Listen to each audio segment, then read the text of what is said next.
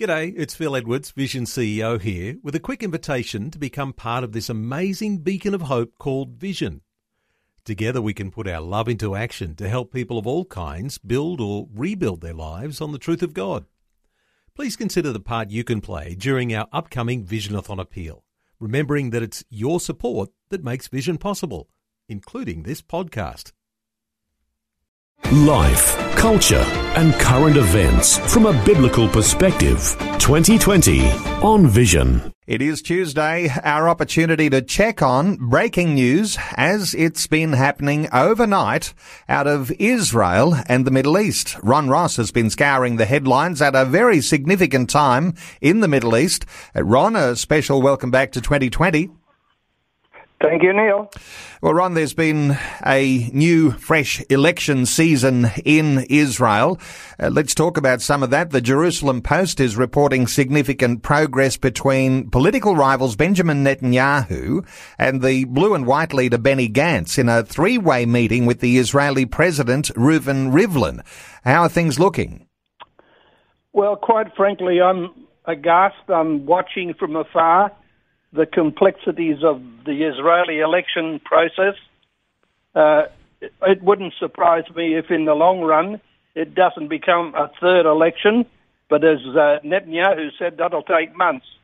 But Prime Minister Benjamin Netanyahu and Blue and White Party leader Benny Gantz took significant strides towards creating a national unity government, President Reuven Rivlin said, following a two-hour meeting uh, between the trio.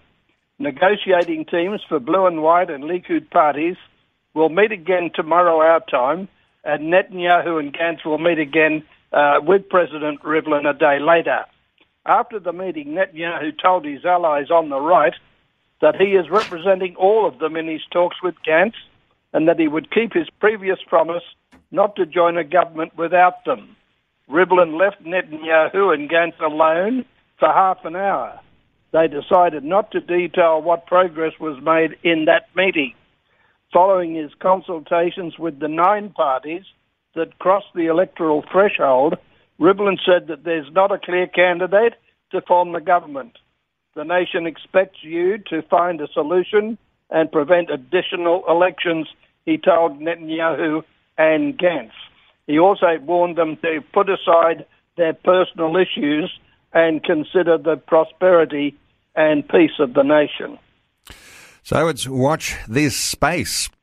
Let's turn our attention to the United Nations and Iran's President Hassan Rouhani. He's preparing for his moment in the spotlight. Rouhani has said that Iran will extend a hand of friendship in his speech.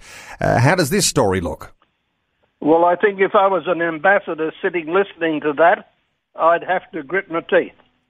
Rouhani said that Iran is extending a hand of friendship. Iran's President Hassan Rouhani is planning an epic speech for the UN in which he will propose a Hormuz peace initiative with an eye to changing Iran's role in the Middle East and the world. This plan is about collective work within the Persian Gulf region, and we want all countries of the region to participate in it, Rouhani said on his website. Iran has even invented an acronym for his project. Would you believe it's called HOPE? The initiative was rolled out by Rouhani as he spoke during a military parade that marked the anniversary of the beginning of the Iran-Iraq war. In Iran, it's called Defense Week, when Iran's chauvinism, nationalism, and militarism are all rolled into one. Iran's goal will be to send Rouhani to the US while the hardliners back home parade with all their gadgets and technology, sending a message uh, to the region be nice and accept the carrot or you'll get the stick. Yes, well, uh, the idea of extending a hand of friendship, uh, looking like an endeavour to win friends against the United States with all of the pressure that's on them right now. Uh, Ron, let's turn our attention to another headline, one that comes from Austria, the birthplace of Adolf Hitler. And uh, it's intending to give citizenship to descendants of Holocaust survivors. How does this headline look? Yeah, quite extraordinary. The Austrian Parliament passed legislation allowing the descendants of those who were persecuted by the Nazis in that country to obtain citizenship. The scope of the new law includes both those who fled Austria and those who survived concentration camps. The president of the Jewish community of Vienna, Oskar Deutsch, called the decision historic. With this decision, the Republic of Austria meets its historical responsibility, he said. According to the Jewish Chronicle, not only children, but also grandchildren and great grandchildren of survivors will be able to apply for an Austrian passport. On, under the previous nationality law, only Nazi victims themselves could reclaim citizenship. The London based Jewish newspaper highlights how this move has Im- important implications for British Jews of Austrian descent who will be able to obtain that passport without giving up their UK citizenship. Quite an amazing uh, stance by the Austrian government. And another story, Ron, which is a post-Holocaust world style story, where leaders of the Muslim World League are going to travel to Auschwitz uh, with a Jewish and a Christian delegation. Uh, how does this headline read?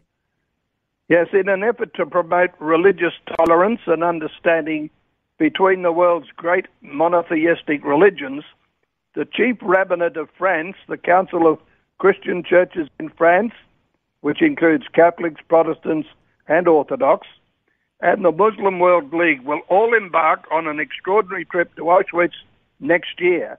According to AFP, delegations from these three parties will travel jointly to Auschwitz in the first quarter of 2020 on the occasion of the 75th anniversary of the liberation of the Nazi death camps.